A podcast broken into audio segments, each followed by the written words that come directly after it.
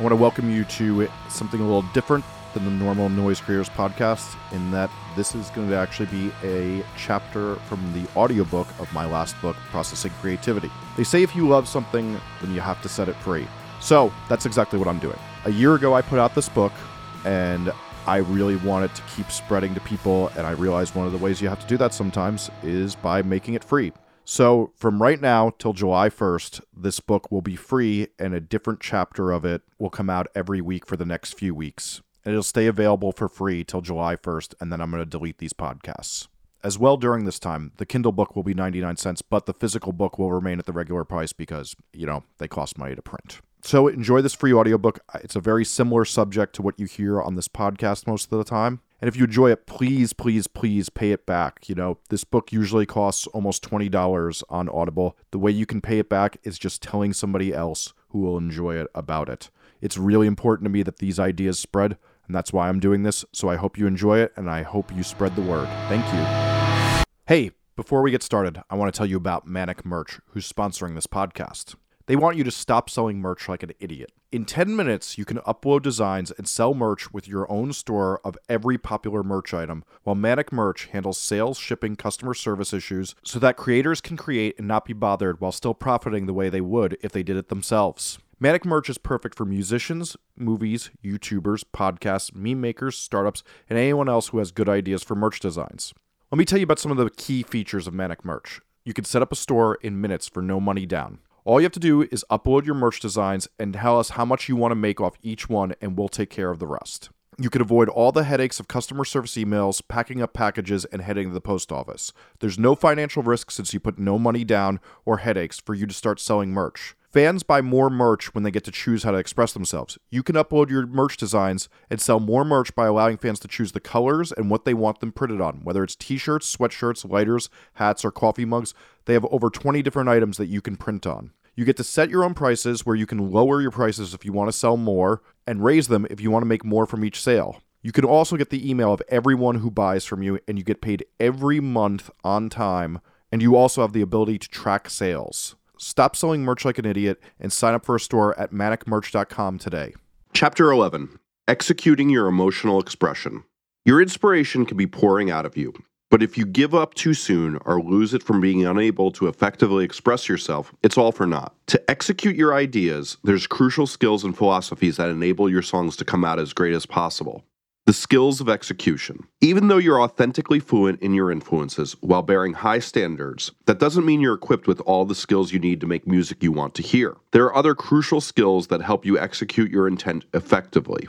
Diligence. When we hear musicians talk of the great songs they've written, they talk of rewriting parts of a song over and over again. This practice comes from having a standard for how good a part should feel and not stopping until it's achieved. Far too often, musicians know what they want to hear, but give up before ever getting there. The skill to not stop until your vision gets realized goes by a few names like diligence, grit, or persistence. Throughout the creative process, there are times it'll be annoying, hard, expensive, time consuming, or even all the above to achieve what you know can be reached emotionally with a song. The perseverance to keep going when you're not yet feeling emotional resonance is an essential skill of execution. This drive you need to get through annoying hurdles and stubborn collaborators can be daunting.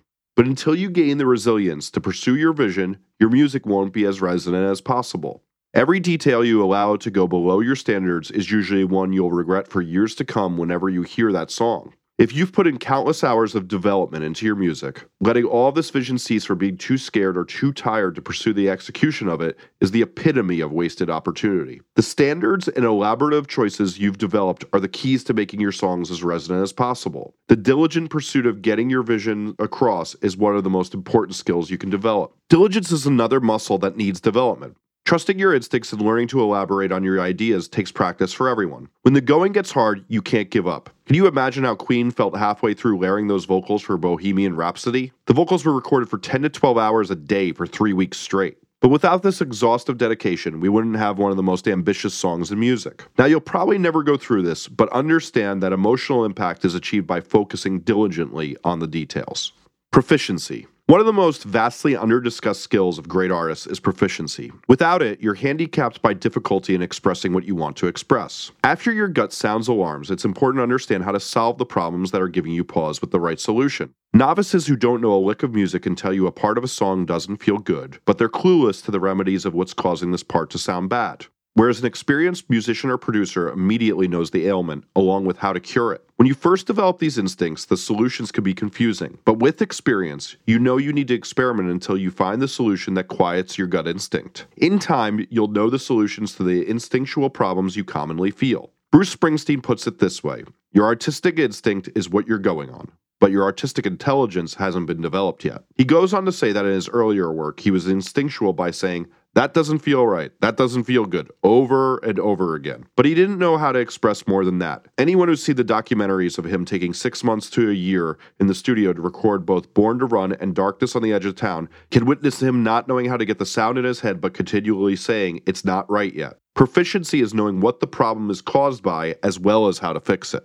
Proficiency is important since it allows inspiration to flow through you while it's fresh and potent instead of struggling to communicate it. By being fluent in how music works down to its smallest constructs, you're able to understand how to solve problems properly as well as communicate your vision. But what does proficiency look like in music creation?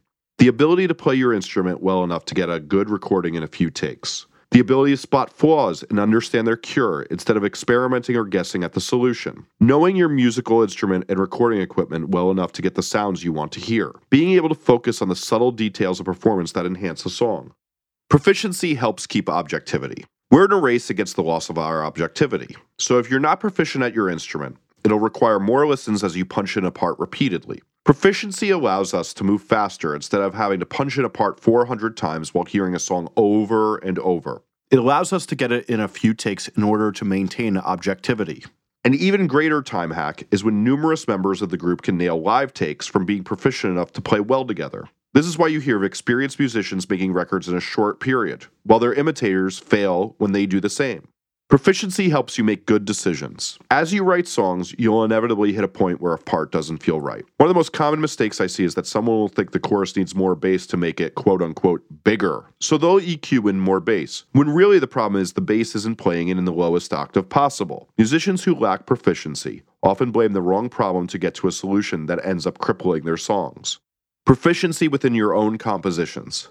One of the biggest complaints producers have with musicians is that they don't even understand what's happening within their own songs. Whether it's guitar strumming patterns that aren't consistent between players, or a bass being off from a kick by a 16th note, getting to know the innermost mechanics of what makes your songs tick is essential to being able to fulfill your vision. Taking the time to delve into the details of what other instruments are doing, even if you'll never play that instrument, allows you to learn how the relations work to get what you want creatively. Proficiency in imagining new directions. Back in 1970, the Rolling Stones made Sympathy for the Devil, a movie directed by the amazing Jean Luc Godard. The movie chronicled the recording process of the song of the same name, along with some artsy short films thrown in for good measure. The movie shows the Stones trying extremely different versions of the song, trying to find the music that would match well with the extremely visual lyrics in the song. You hear countless other ways the song could have been played that don't evoke the same creepy vibe the song evokes in the version we all know today. Thankfully, today we're able to hear countless covers and remixes that show the potential for how different a song can sound by heading to YouTube. When crafting your song, the first idea that comes to you isn't always the match for making the lyrics and music combination its most potent fit for the intent you're trying to convey. Trying whole new versions and imagining other ways a song could be helps you to figure out its best form. Learning to vastly reimagine songs is one of the greatest proficiencies you can achieve. Proficiency in equipment. If you've ever read interviews with great musicians, you see they have very little concern for the equipment they create with. I often think of a video where Dave Grohl sits down to play on a toy drum set, and despite it sounding like a toy when others play it, the second he plays it, the set sounds like a real drum set. It's easy to drool over analog synths, vintage guitars, tape machines, and $4,500 tube compressors. I did it for many years, and then one year I abstained from buying equipment. I got to know the equipment I had instead of obsessing over what I could have. In that year, I got immensely better at what I do. Realizing you can hand a $4,000 Les Paul to an amateur and it sounds terrible, but a $40 guitar in a great guitarist's hands sounds amazing. Getting to know your equipment and its limitations always sounds great. Those who do this get the attention of the public that helps them buy more expensive equipment. Proficiency in diagnosing problems.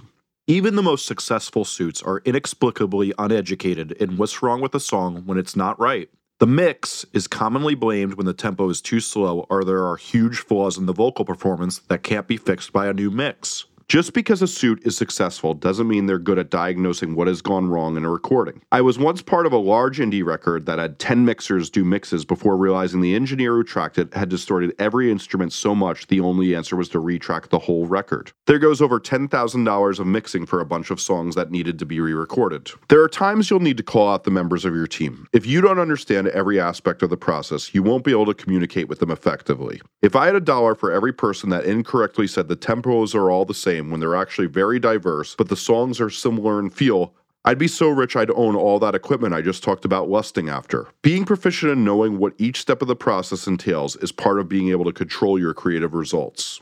Musical proficiency allows you to focus on details. Proficiency allows you to focus on the details that make a song outstanding. If you have to focus on remembering your parts, playing them properly, or staying both in time and in tune, inevitably your attention has little room to focus on the subtle inflections that make a performance great. Proficient musicians don't have to worry about these concerns. In time, the details amateurs struggle with begin to be natural and no attention is even given to them. They learn their parts, executing them without considering basic factors like timing and pitch. Instead, they're able to focus on details and expression. They're not struggling to play their parts, so they can think about changing up strumming parts, the subtlety of the velocity of their hits, small fills, and tweaks that make up the details we love in a performance. This proficiency is easily seen in the exceptional singers of any genre. What Hayley Williams, Mike Patton, Kendrick Lamar, Joe Strummer, and Michael Jackson all have in common is they're so proficient at enunciation, pitch, and rhythm in their singing so they can focus on small details in their performance that make them come alive. You hear this in the details of inflection they all bring to their vocal performance. They're so past thinking about whether they'll hit a note or not, they can think about what a slight hiccup in their voice, putting their hands in front of their mouth, a cool pitch bend, or accent does to their performance. These details are what make these singers so enjoyable to listen to. When you're concentrating on even getting to a note you need to hit, your attention cannot be brought to these details since doing the basics of your job takes up all of your attention. When your attention is devoted to struggling to play a part, there's no emotion in it, leaving your song devoid of resonance. Effective considerations. One of the most important parts of executing your ideas is giving consideration to how you'll execute them. This process is known as pre production of music and is valued by music producers as some of the most important time to ensure an album reaches its potential. This time is crucial as many of the decisions of this planning will determine whether you're promoting amazing music or songs that fall flat. Parkinson's Law.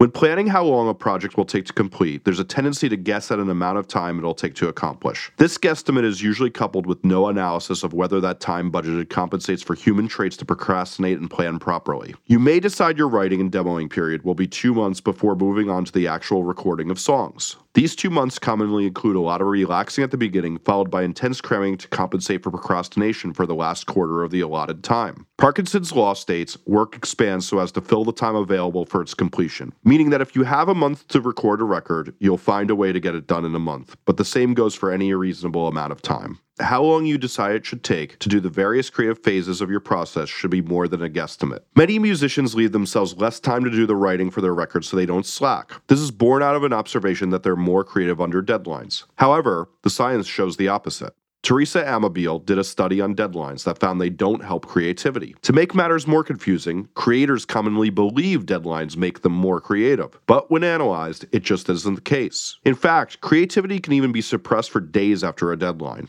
Execution can be helped by momentum, but when it comes to getting good ideas, cramming doesn't help. The time to incubate ideas and regain perspective after breaks should be free, whereas execution should hold a deadline. Others leave excessive time to work at a leisurely pace, even though they'll probably procrastinate, which leads to being stressed by the end of the process when they're inevitably behind. Recognizing Parkinson's Law allows you to consider your past output to improve your use of time budgeting. If your last album suffered from cramming at the end, so you wrote some filler material instead of having sufficient time to incubate it properly, it may be best to explore what went wrong so you can either devote less or more time to getting your writing done. If you know you always cram at the end, it may be time to learn to break that habit or allow less time to procrastinate by committing to a more intense schedule.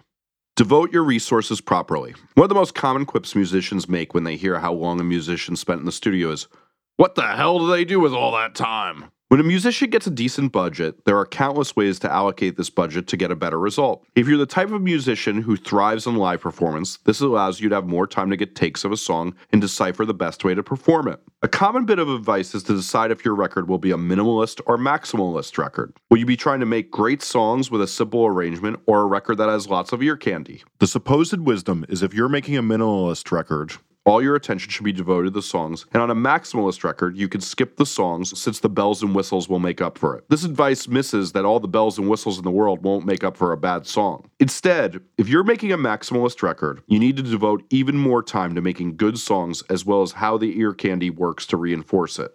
One of the most effective evaluations of executing your music is to figure out how to use your resources. When your song's most exciting feature is the vocals, booking tons of time to play with analog synths to make ear candy when you should be putting thought into vocals is a gross misallocation of your resources. Choosing tones for a full day was a luxury that was mostly left behind in the post Napster era of the music world. But if your songs are already fully developed and your music will only be exciting if you have the most optimized tones, you should allocate the time to do so. Will they hear it? Or won't they?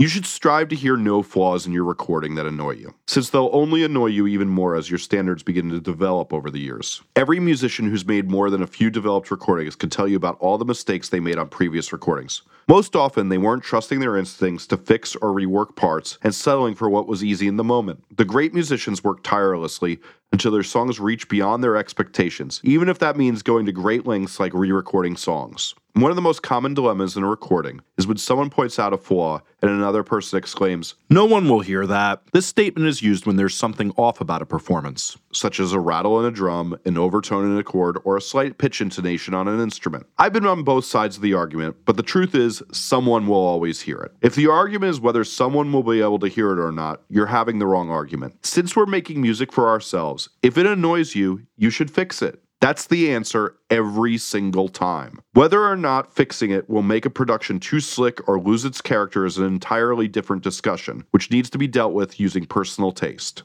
Perfectionism and finishing your work. When are you done? The cost of perfection is infinite budget and time. Some Debbie Downer. It's said that no project is ever done, it's abandoned. While abandoned is a strong word for songs you may be playing live for years to come, this saying has truth. Without a deadline, budget, or the ability to go back to your recording to tweak, the only limit you have is when you decide to give up on making a song better. Most often, this only comes when you become exhausted from experiencing analysis paralysis.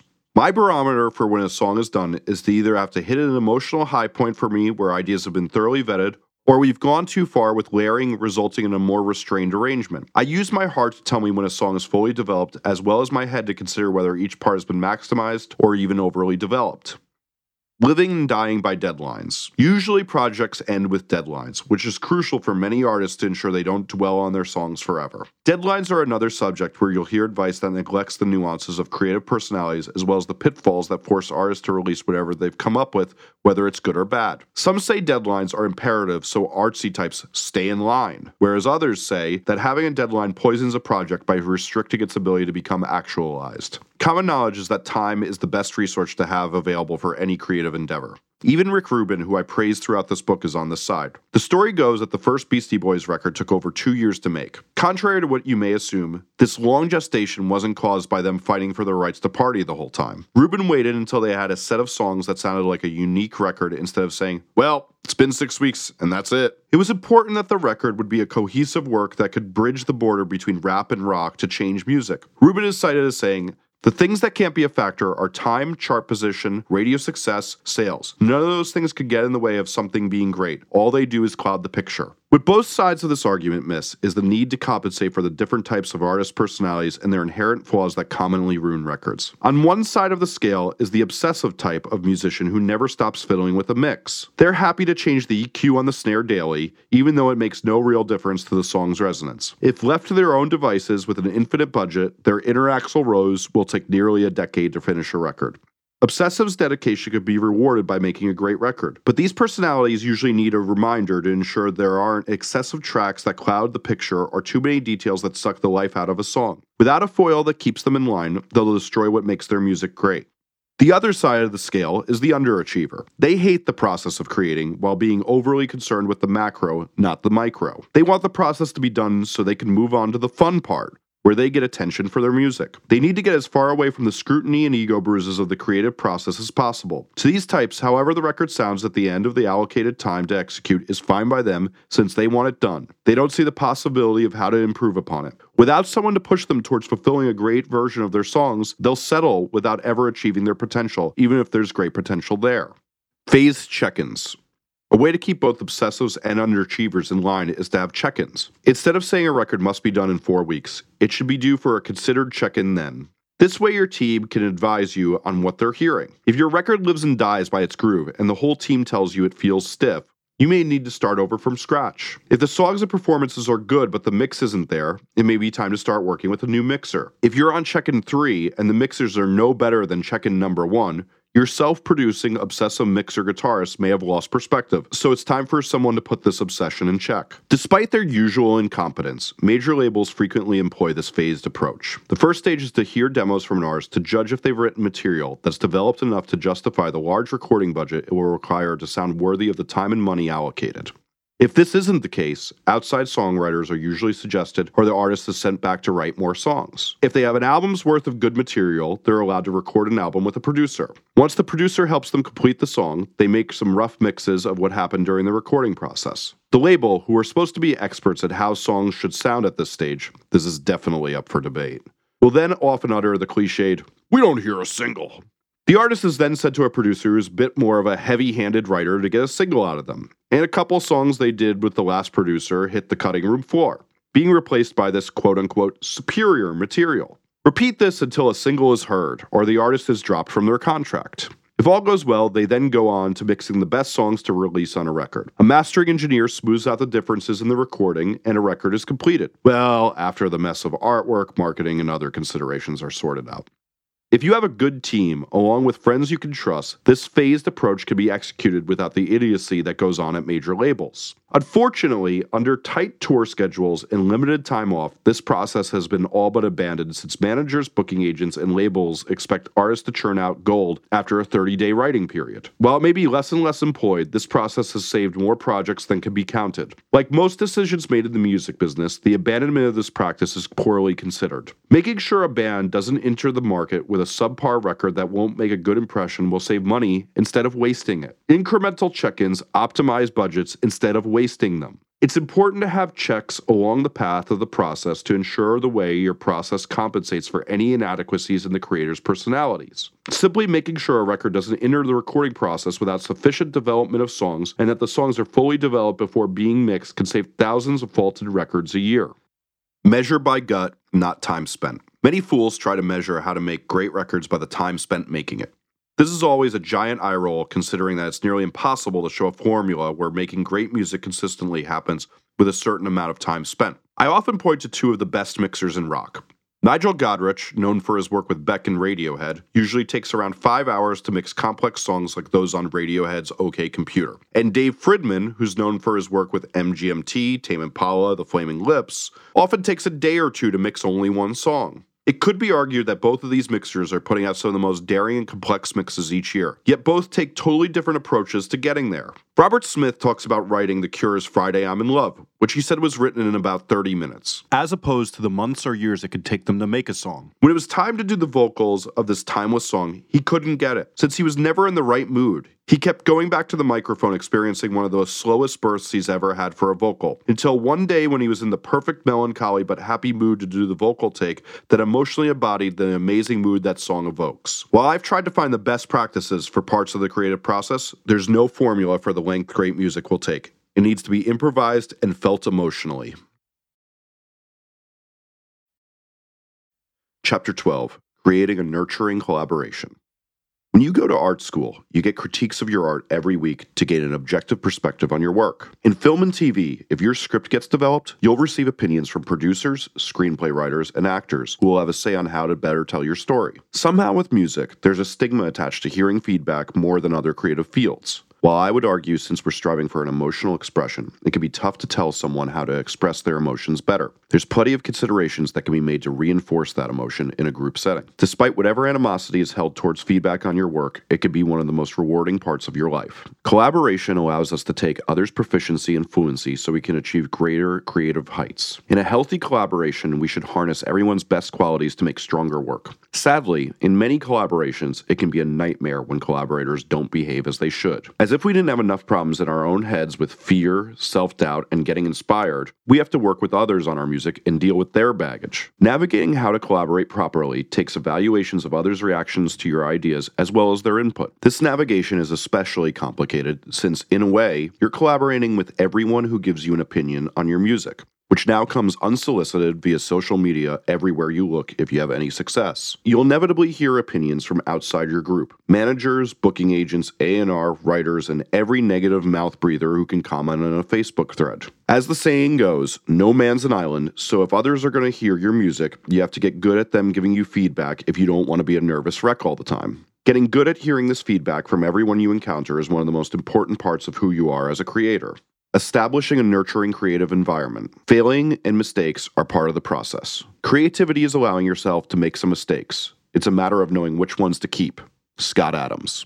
Studio budgets are usually below our ideal scenario. Time equals money, so those paying for a project can get pretty antsy about making mistakes and failing at ideas. To make matters worse, impatient musicians who want to get the creative process over with force their will on the process to get it over with as soon as possible. No matter what obstacle your team presents you, know that there needs to be room to make mistakes without punishment. Bad ideas lead to good ideas in time. So knowing what not to do gets you closer to what you should do. Expecting every idea to be a good idea is a ridiculous notion. Pixar's Ed Catmull puts it this way Mistakes aren't a necessary evil, they aren't evil at all. They're an inevitable consequence of doing something new. The more you fail, the more you learn. David Chang.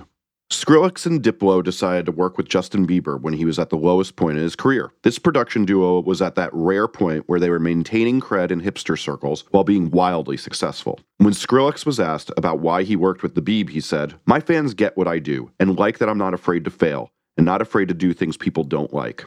This attitude netted not only their biggest hit yet, but also a song regarded as very original by pop music standards that's changed the sound of the genre today. This lack of fear has allowed him to go from being a popular emo singer to unknown EDM producer to having the most streamed record of 2012 and now a successful pop producer. To call this career trajectory rare is a huge understatement, but it's inarguable that this lack of fear of failing has allowed him to achieve great heights in multiple genres. Try again, fail again, fail better. Samuel Beckett. Study after study shows that innovators fail constantly, but they persist past these failures until they find what they're looking for. Allowing collaborators to pursue a bad idea is how you get to good ideas, and nothing will hack the need for that experimentation to get to good ideas. Creating an open environment. To get the best ideas for your songs, you must keep an open mind and try any idea given by someone who's passionate. Dismissing others' ideas by saying they won't work before hearing them destroys the passion of the person with the idea, as well as makes them less prone to share ideas in the future. This behavior creates a closed off environment and makes the project suffer when they withhold future contributions. Even the worst contributors to a musical project usually have at least a 10% success rate of contributing worthwhile ideas that help the greater good. This need to try ideas instead of discussing them is further evidence when someone describes a part with words instead of playing it. The idea usually sounds terrible. But the same part often sounds amazing when played within the context of a song. Even when these ideas are bad, they usually inspire better ideas by hearing the possibility of possibility. I can't count how many times I've tried a terrible idea that then inspires an epiphany, leading to an exchange that makes a song dramatically better. This openness isn't only there to keep egos happy and passionate towards the project. Trying out others' ideas is what leads to improvements. An environment where everyone is free to share is one that continually improves its output. Even if you're a solo artist with a dictator like vision over a project, lending the time to hear others' ideas will often inspire better ideas of your own.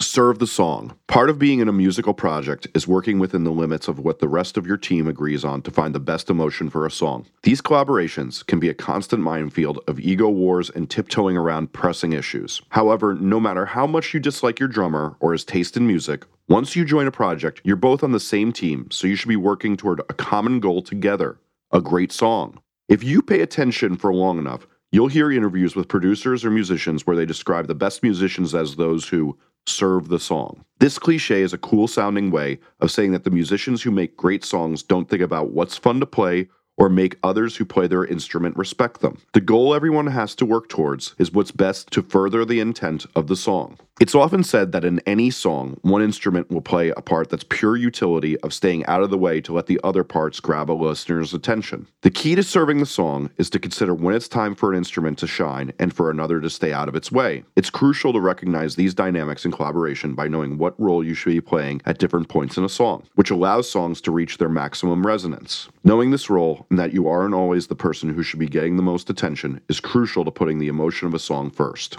If everyone can agree to put ego aside to do this serving, you'll all be rewarded by the best song you can create. Despite what your recognition craving ego tries to tell you, what both you and others enjoy are musicians who serve the song. Take the selfless road by considering what you can play that furthers the emotion of a song, not what's only fun to play or challenging to your chops. Trust me, every musician you want the respect from will be more impressed by what you play in a great song, not how fast you can play a 30 second note.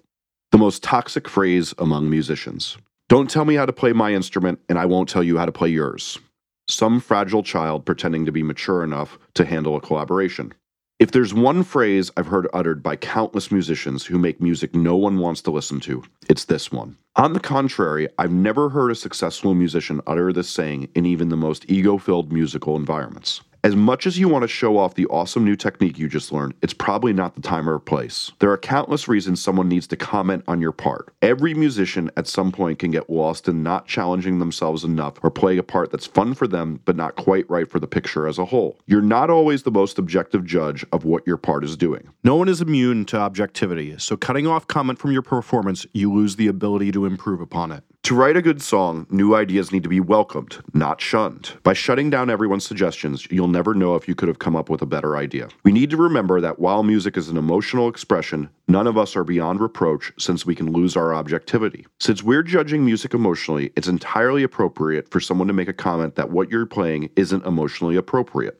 Producer Ron Howard screens his movies to audiences countless times. It's presumed these screenings are used to genetically modify movies into perfectly consumable products that make lots of money. Instead, Howard says it isn't to let the audience dictate the shape of the film, but to make sure what he's trying to communicate gets across. His objectivity is lost since he knows the details along with everything left on the cutting room floor. To get around his loss of objectivity, he has engineered a way to make sure the intent of a movie is working despite any changes made. In music, we can often get lost in the ideas that our intent isn't being communicated the way we think it is, so it's necessary for collaborators to comment on our work. A truly great musician doesn't cherish their ideas, since they can easily come up with many ideas in a short amount of time that can work in a song. If you go on to success, there will be other times to use the idea you're being asked to abandon, and it may be even better with further development in a song you write in the future.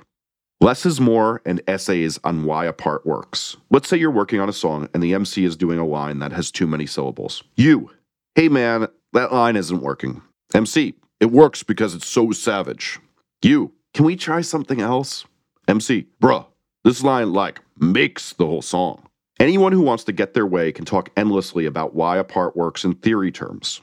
There are countless phrases like less is more or it is what it is that lazy morons use to justify their opinion that can be applied to a situation, whether or not these sayings are truly what's best for a song. Philosophizing why parts work as compared to hearing them back and giving them an open minded emotional reaction ruins songs. Any good communicator can parse words to justify why a part works, but it can never convince anyone to emotionally enjoy a song. Less is more has nothing to do with emotion. It concerns quantity, which is not an emotion. If a part isn't feeling right to a collaborator, that has to be cause for pause to try alternatives to see if the part can be improved. Odds are the part contradicts the intent of the song, so you need to find an alternative more in line with the intent. Taking a short time to try alternative ideas allows us to vet our ideas to make sure they're brought up to their highest emotional resonance. This vetting improves your ideas. Even if you keep the original, you know the first idea was great after you hear alternative ideas that don't feel as good. Using examples to get on the same page with your collaborators. One of the most important parts of collaboration is speaking a common language. Since music is so subjective, we constantly use words without clear definitions, so it's important to get on the same page with one another. Before I start any project where I'll be producing, I don't allow the project to start unless the band gives me a list of music they enjoy so I can understand where they're coming from. I primarily do this to have a tangible example to communicate with. When a guitarist tells me they want a quote unquote warmer tone, this can be very hard to interpret. If you ask five musicians what warm sounds like, you'll get five different examples. But if there are examples of tones that someone likes, it's easy to get on the same page. These examples can also help tell me what type of grooves they enjoy, as well as if they like a more raw mix or a super polished one. While I can hear demos and begin to understand them, they give me little to no clue about a group's tastes or their aspirations for their sound beyond the tools they have available to demo with. Most demos are demos, since the musician doesn't have the tools to make the tones they want to hear. So I ask every band for a list of a few records which tells me about the tones and productions that resonate with them for each instrument. This may look something like this drums. Mars Volta deloused in the comatorium for drum sound. Justice, Cross, drum grooves while still being highly manipulated. Glassjaw, Worship and Tribute, drum intensity. Vocals, the 1975 I Like It When You Sleep, harmonies and backing vocals. The Clash, London Calling, use of different voices. Bjork, homogenic. Production. Synthesizers, Grimes, Art Angels, how unique the sounds are. Anamanaguchi, Endless Fantasy, the emotional content of the tones. PVRIS, White Noise, the way the synths play with the vocals. Bass, Death from Above 1979, all tone. Blood Brothers, Burn Piano Island Burn, diversity of tones. Tame Impala Currents, tone and arrangement. Optimizing the creative environment among collaborators. One of the assumptions made about music is that if you put a bunch of the most proficient musicians in a room together, they're bound to make great music together. But anyone who's heard the majority of supergroup albums knows this isn't the case. There's a good reason for this. When the environment is toxic, even the best performers fail to make music anyone's excited about. Years ago, Google started Project Aristotle to discover what makes teams perform better. They discovered that teams operating in the right environment with mediocre players could outperform superstar players. The key to good collaboration is that if you get the right boundaries, teams perform better. Here are a few ideas they found as well as some of my own. Psychological safety. One of the keys to getting a good performance is psychological safety, which is the ability to speak your mind without fear of being punished, even if you say a bad comment about your superior or the group as a whole. Just as we need to fail to get to good ideas, honesty needs to be rewarded. There needs to be a conversation, not a dismissal, even when it's questioning someone who's higher up on the totem pole than you. The environment needs to be free of shaming where collaborators can say their innermost emotions, since that's what's often being sung about. There can be no fear of ridicule or any expectations of being right all the time. Being heard. When you get a group of collaborators together, some are bound to be more vocal than others. Humans vary in how precious they are with their words. It's important that everyone in a collaboration feels heard, even if some collaborators take too long to say what they mean. To be sure everyone feels heard, try asking if anyone has anything left to discuss before closing comment on a song or a particular issue. Group norms. There will be bad moments in every collaboration. Whether it's caused by a lack of sleep or an impassioned disagreement, there's bound to be disagreement. Group norms are the standard operating function of a group of collaborators. If your day is filled with fights, your norms are tense. Whereas if you're having a fun collaboration 13 out of 14 days, your norm is a good collaboration. Norms are important since everyone understands there's occasionally a bad moment. So if you operate well most days, a tense moment can be overlooked from time to time as long as the majority of the time you operate well. Trying to keep your norm as positive as possible enhances collaboration greatly to make up for the inevitable bad moments. Don't assume malice when a lack of consideration is likely. One of the ways teams break down is the assumption of intent to hurt a member when the person didn't consider that this action would be hurtful. If someone is consistently being neglected or hurt, there should be a discussion to remedy the situation. Far too often, we jump to the assumption of bad intentions when the person being accused of malice has their head and intentions focused elsewhere making them oblivious to their hurtful behavior. It should always be okay to say you were hurt by someone else.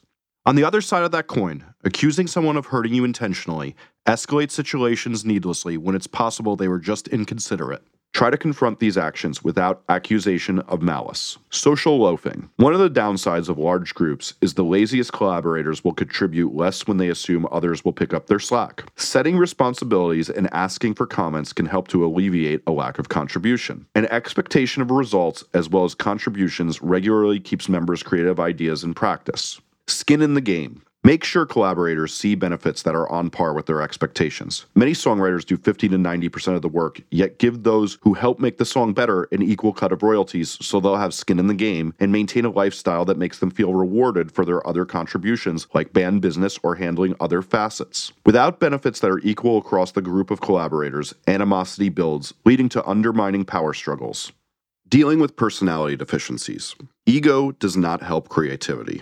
Ego is talked about as an incurable downside to working with proficient musicians. To make matters worse, most musicians don't understand what ego is, assuming it's whatever Kanye has said on his latest album instead of the toxic motivations behind some of their most crucial decisions. As someone who's worked with top session musicians and humongous rock stars, I can definitely say the personalities I've seen make the best work consistently put their egos aside for the sake of a song. Ego getting in the way of creativity can manifest itself in the following ways. Agreeing to hear others' ideas while knowing you'll stick with your original idea because it's yours. Keeping your mind closed to others' ideas from a need to have your idea used closes potential for improvement in favor of ego's gain. Defending that the part you're playing is as good as it possibly can get before you hear alternate ideas. Wanting credit for the work you did or taking the side of ideas that get you a greater share of credit. Making decisions for songs based on what makes your own individual parts look best instead of the song itself. When collaborators put their ego first, everyone knows it. While it may be an unsaid part of the process, deep down everyone is resentful towards those who put their ego before the good of the team. Understanding your ego's flaws is an ongoing process for most of us. Some struggle less than others, but to get the best creative decision, you need to gain a perspective on where your ego fails you.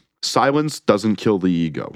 Some mixers try to alleviate ego struggles by not allowing a musician to comment on any part they played themselves. This practice sadly neglects the fact that a musician may see the nuances of their part better than any other member of the team. They see small but significant details in their work that need to be defended in order to make a song realized, as well as flaws that need tweaking. Keeping ego out of music isn't about silencing team members, it's about opening communication that's for the greater good instead of for selfish reasons. Music isn't made better by restricting the discussion of our instincts and emotions. Some people will silence commentary since they fear their insecurities will be exposed if others are allowed to comment on their work. They may even delude themselves that their ideas are as good as they can be, so no suggestion or challenge can ever approve upon what they do. No artist is beyond reproach, and anyone who tries to tell you this is how they work is hiding their insecurity. When I mix a record, I tell bands to feel free to explore their every instinct, since I'd rather look at a suggestion to make sure I can't optimize it than never have given a second look to a part that could be potentially strengthened. Egoless work is open to suggestions since it knows consideration gets to a better outcome. You cannot fear other suggestions to protect an image of yourself. You want to be of the right opinion, not just right. Ego prevents us from admitting we've changed our mind. Too many people think they need to look strong, trying desperately to avoid admitting their flaws for fear it makes them look weak. Everyone is human. No one thinks that you're immune to making mistakes, no matter how much they respect you. When you realize you're wrong about a decision, continuing to posture that you're right means you end up with a decision for your music that isn't as good as it could be. Changing your mind is a sign of strength, not weakness. It indicates maturity in someone who puts the purpose ahead of their image. Try to understand the other person's perspective. You need to consider why someone feels the way they do for reasons other than them being selfish, evil, or egotistical. Otherwise, you haven't properly considered their side. Far too often, collaborators assume selfish motives instead of genuine concern or emotional intent when defending their opinion. Taking the time to consider the benefits of an idea and why it would work is the only way you won't be blinded by ego. Getting beyond the power struggle. In any relationship, whether it's collaboration, friendship, or sexual relationship, after the initial getting to know you period or the exciting honeymoon period, there's usually a period called the power struggle. In this struggle, collaborators will try to exert who will be the leader in various fields like business, planning, creative decisions, etc. As the politeness of initial meeting wears off, this struggle gets more and more apparent, often causing a breakup, years of strife, or, in the best case scenario, it all falls into place, allowing for a symbiotic relationship to occur. While some power dynamics easily settle into structure, others result in years of strife. For many collaborations, this becomes a passive aggressive struggle that's never discussed or even realized by those involved. When experiencing strife, it's best to call it out and find a solution that gets this struggle over with to create a dynamic that works. Discussing the unsaid struggle to figure out a dynamic that works for both parties is the only way a collaboration can last. Too many cooks in the kitchen.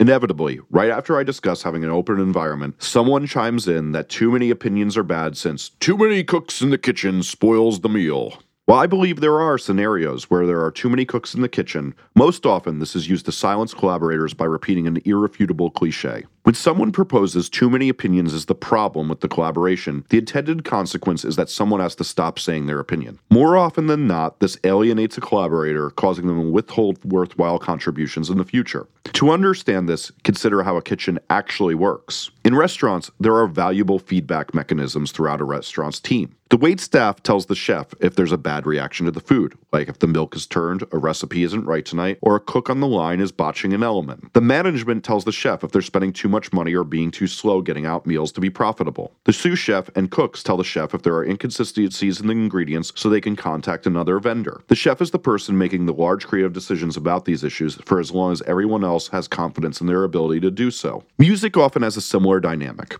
The main songwriter is essentially the chef who comes up with the broad strokes of a song. Then there are the collaborators to help execute what the songwriter cannot do on their own. With that said, it doesn't always mean that every collaborator's opinion should have the same weight on every issue. What makes the kitchen dynamic work is not being democratic, it's having each person serve a purpose. Music is trying to express an emotion, and the songwriter is usually the only person with the vision of that emotion. Effective collaborations often have roles that look over certain aspects of the process, with one person having the majority of creative control. The need to follow one vision.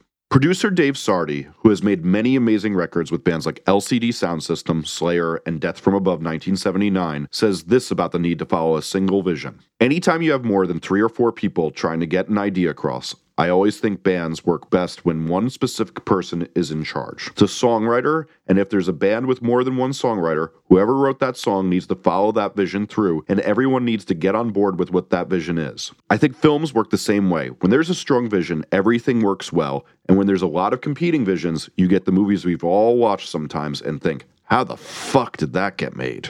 Many times, choosing how you handle fulfilling a vision before starting a project can alleviate many of the disputes along the way. It's effective to figure out the best assets of the group, giving them greater control over any aspect of the project. Democracy's purpose is to make decisions that make the majority of a country happy, but music's purpose is to make it an emotion resonant, which is usually diluted by making the majority happy. Democracy isn't always the best option. Democracy is the worst form of government, except for all the others. Winston Churchill. While there's no clear course of action for every situation, if we want to make good decisions, I don't think democracy always gets us to the most resonant song. Now, before you accuse me of being America hating liberal hipster scum, please hear me out.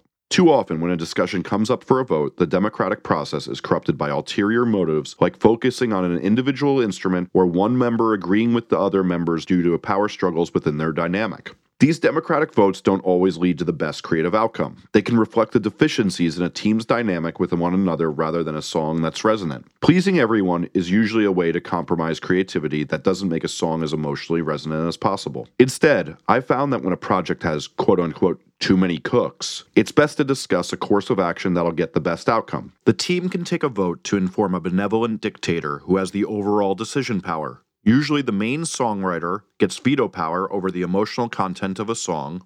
The drummer will be in charge of groove, and the producer is charged with veto power on sonic decisions. Whoever has the most understanding of the nuance of an aspect of the record will be charged with upholding its standard. Instead of democracy, I think it's more helpful to think of your music the way a presidential cabinet works. The president makes the overall decisions on each choice, as they were elected to oversee the intent over the country, but they use advisors who are experts in each field to help inform their ideas. If the president hears from the administrator of Beats there's something wrong, they should probably take it seriously. However, if all the cabinet members think the beat administrator is thinking selfishly, they move on. The dictator may not be someone who has absolute control over all the aspects of a project. Having a charter that dictates how disagreements will be handled that focuses on how to get the best creative outcome can not only help make music better, but it can save hours of strife in your life as well as your studio bill. Especially when doing a second project with team members that had problems in the past, figuring out this charter can make your next go round far less painful. Having someone oversee different facets of the record that suits their strengths can help eliminate distraction. These facets can be silly titles like Minister of Groove, Head of Tones, and Captain Emotion. While this title may not allow an absolute veto power, I may suggest their vote win unless all other members of the project disagree. For example, if we're arguing about a guitar tone and we know the singer usually has the best instincts about the guitar tone, we may give them two votes in a five vote structure of four people. This way, a tie can always be broken by the person who has the highest standards or best instincts. Conversely, if it's known that the guitarist obsesses over details that don't make songs better, it may be better to decide a more rational person as the final say so the guitarist's neuroses aren't overindulged. Producer Aaron Marsh of the band Copeland says it's his job to find the innovator and let them innovate. Finding the member who can oversee a subject such as feel, motion, or audio fidelity can lead to standards being upheld that may otherwise be decided by those who have no ear for it. With that said, democracy might tell you that you need to give more consideration to your decision. If the majority is telling you that a bad decision is being made, it may be time to take pause to see if you've lost your objectivity, thinking with your ego, or are blind to what they're hearing. I don't mean to say that democracy never leads to good results, especially when the vote is 4 to 1, but I do think it has flaws in creative environments. Eliminating useless opinions. In creative environments, team members without a strong opinion can be forced to vote on a subject that's rarely made about the problem at hand. They can't even hear the problem in question or feel no emotional resonance one way or another. Eventually, pressure forces them to come down on a side, which is a strategic decision to play politics, one member versus the other. This rarely benefits the song. So don't force these members to choose a side in a democratic vote. They'll usually vote for the member they feel closest with or some other idea that doesn't put the song's resonance first. Always judge with the heart, not the ego. The next way to make a good decision is to eliminate pontificating essays on why parts work and solely judge with the heart. If any decision is being made to satisfy someone's ego, most of the time it's a bad choice. Someone's opinion shouldn't be shut down since it benefits a part they played or their idea. Self benefit is not the same as being egotistical. Ego is focused on not wanting to be wrong or keeping your own contributions in a song in order to play a larger role. Make sure the song's emotional resonance is always considered first and other concerns last. Mike Shinoda of Linkin Park has said that the group acts as a meritocracy where they put aside ego to allow the best ideas to win out. If someone in the group is uncomfortable, they'll experiment until that person feels the idea has been fully vetted enough to concede. Debate which decisions furthers your intent the most. The greatest hack to get to the heart of most decisions that come up for a vote in the studio is deciding which decisions further the intent of the music. Commonly, the conflicts of creative interests get judged by ridiculous ideas instead of framing it on whether the intent is enforced or detracted by a part. If a part is conflicting the intent to make a sardonic, brooding song, judging whether it accentuates or detracts from that feeling should be the framing for its judgment. The dynamics of collaboration your not so perfect match. If you agree with everyone else you're collaborating with, the rest of the people are redundant. Rick Rubin.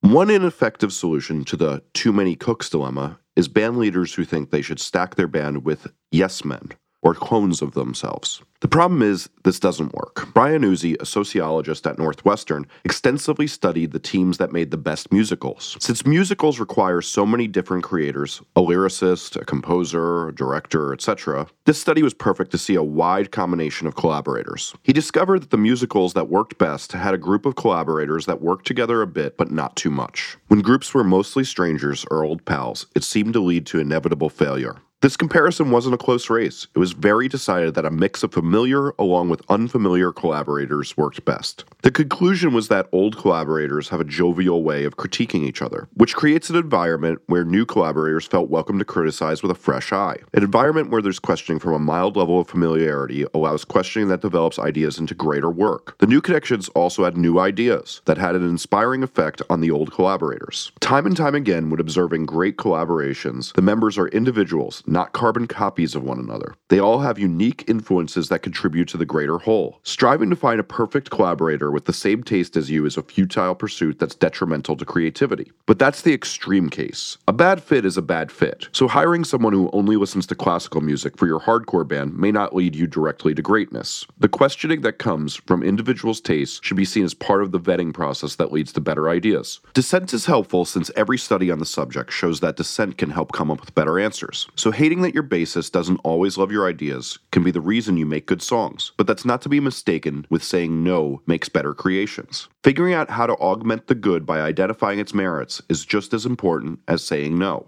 All too often, musicians look for a collaborator who's a carbon copy of their influences. But what you see in most great bands is complementary influences that brings depth to the table. In fact, study after study shows that creative outcomes are better when there are dissenting views in the room. Disagreements can't be constant or cripple the process, but dissent will usually help get to a better result by vetting ideas. While that can be taken to the extreme where ideas differ so much that you can't agree upon anything, a happy medium can be an ideal collaboration. So, what should you look for in a collaborator? I made an argument in my last book that when a musician is looking for a collaborator, like a producer, they should be looking for someone who fills in their blanks. If you're proficient in guitar solos and vocal melodies, but are clueless about drum composition, you'll need a drummer that's highly proficient. A songwriter who enjoys parts that go on too long needs to be reined in by someone with more concise tastes. Good collaborations come when expertise span the variety of disciplines needed to make good music. Obviously, if you're both not interested in making the same type of music, making it impossible to agree on a general direction, the collaboration won't last long. But when it comes to filling in blanks, this dynamic is what I see in most groups that work well together.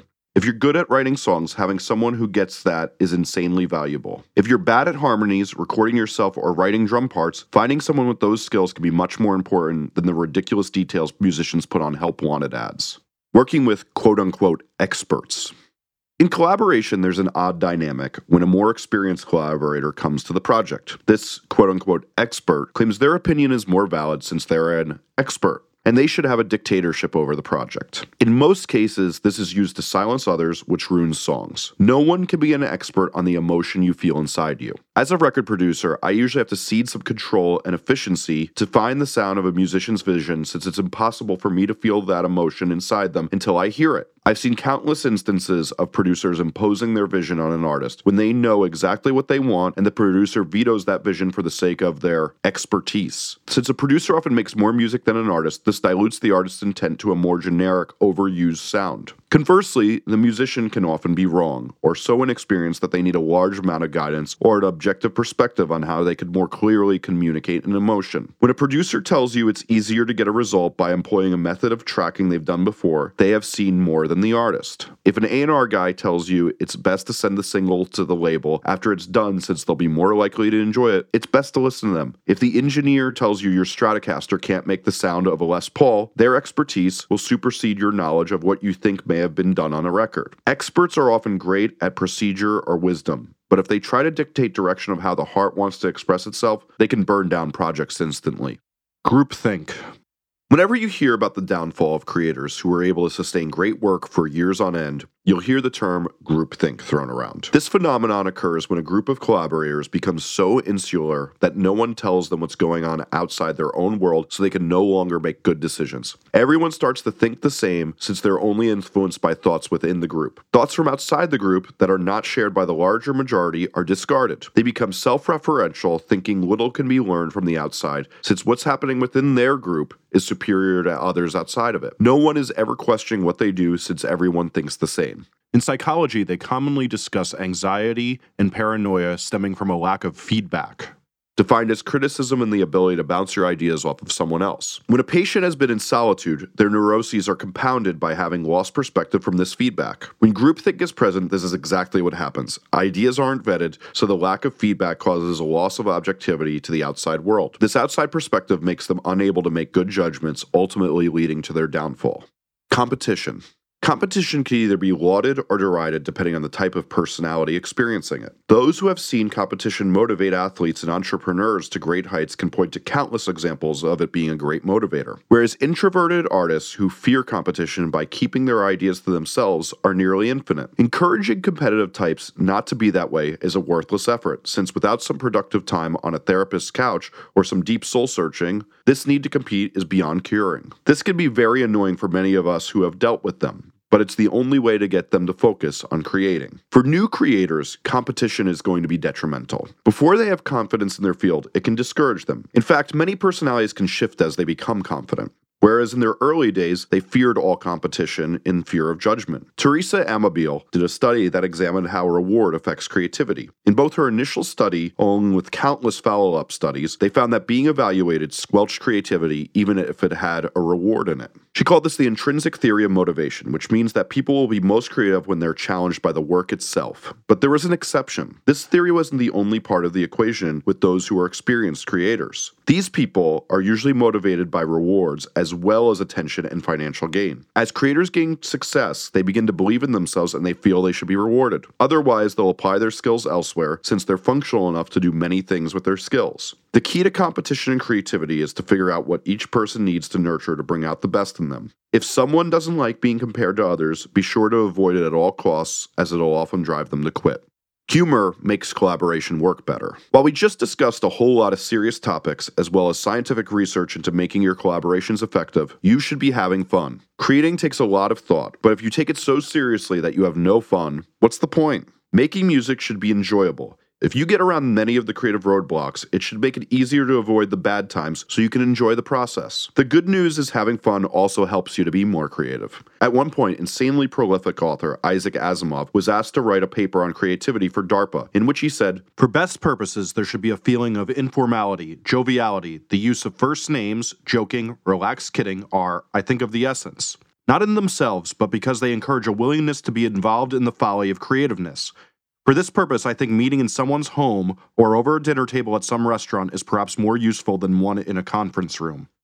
Studies have found that creativity tends to diminish when a project is only done for gain. Without an enjoyable part of the process, it's hard to pay attention. This is the reason many modern startups have ping pong tables along with other playful activities throughout the office. John Cleese of the great comedy troupe Monty Python also agrees, stating, Humor is an essential part of the creative process because if you're not having fun with it, the environment will get stressful and competitive. In my tenure as a record producer, I've prioritized this skill as one of the highest in my production skills. If the room is laughing, the person who stays negative sticks out like a sore thumb. Where all but the most sociopathic personalities are neutralized by everybody having fun while making progress on a project. Leaving time to have fun can be hard for some of the control freaks who are paying the bill for you to laugh at a bad and bougie remix. But if it makes the room laugh, you're earning a better collaboration. Balancing collaboration with seclusion. Brainstorming can reign on creativity's day. One of the most common creative tools for a novice is the brainstorming session, which is commonly structured nearly identical to most musicians' writing sessions. The idea being, if everyone spitballs ideas, good ideas will come out and get the group closer to the decision at hand, since, after all, a few heads are always better than one, right? The concept of brainstorming was invented by Alex Osborn of the esteemed ad firm BBDO.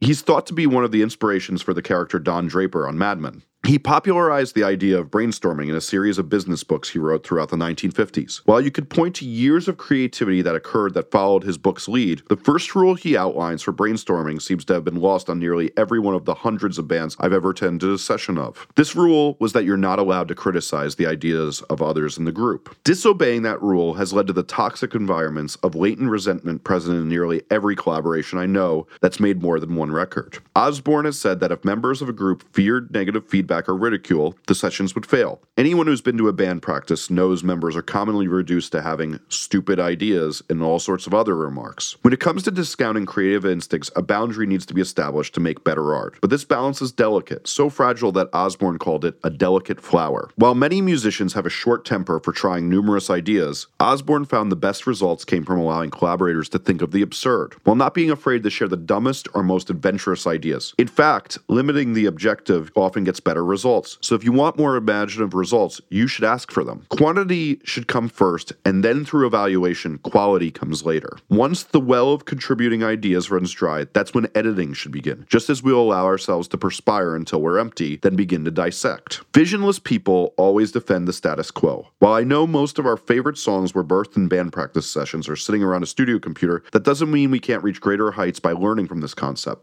The hub and spoke method. In Cal Newport's Deep Work, he talks of a hub and spoke method of execution, where each person in a team will go back to their private office to develop an idea.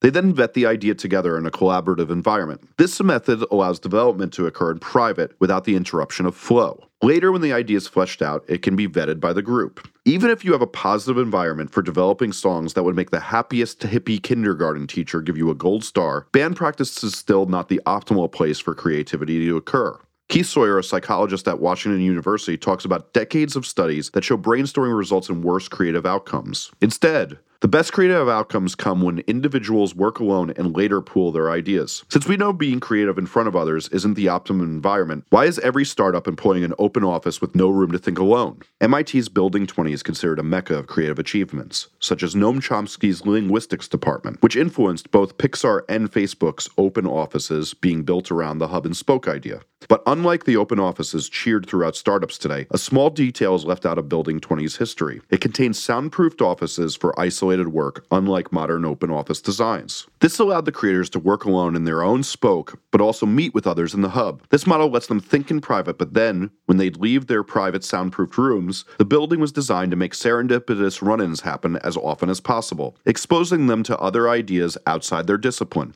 Put simply, the creators worked alone, but were very likely to discuss with others what they're working on to gain both insight and objectivity into their work. So, if song development in groups is often toxic to creativity, how do we fix it? This model can be taken right back to many of the deficiencies of the band practice room or the modern day writing songs around a computer approach. Knowing what we know about creativity, it's usually best for one person to work by themselves when they feel inspired and then continually go back and forth for collaborative vetting in the hub. In the modern band sense, this means working alone on a song privately and then taking it to a practice room or inviting collaborators to the studio to refine after you've gotten your creative burst out. When the collaborative environment gets stuck on a problem, it can be especially helpful to take the problem home to work in private. Employing the hub and spoke method isn't always about going from your home demo studio to a collaborative band practice room. Chris Baio from Vampire Weekend talks about their band evolving from jamming in a room to now setting demos back and forth with members adding their parts on top of what's there in a DAW.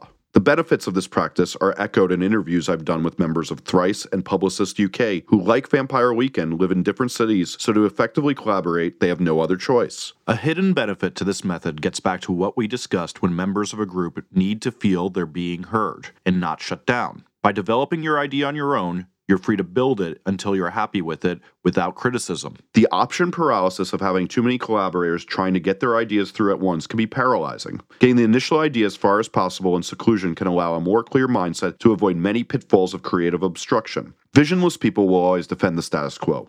While I know most of our favorite songs were birthed in a band practice session or sitting around a studio computer, this doesn't mean we can't reach greater heights by learning from this concept. But taking creative contributions out of the practice room for further development can help many musicians get to a much more creative place. Thanks for listening to this chapter. Stay tuned next week for another chapter. Like I said, this is available till July 1st for free. The Kindle book is 99 cents on Amazon till July 1st as well. And if you enjoy this, please, please, please, please tell other people about it. That's why I'm doing this. Thank you so much for listening.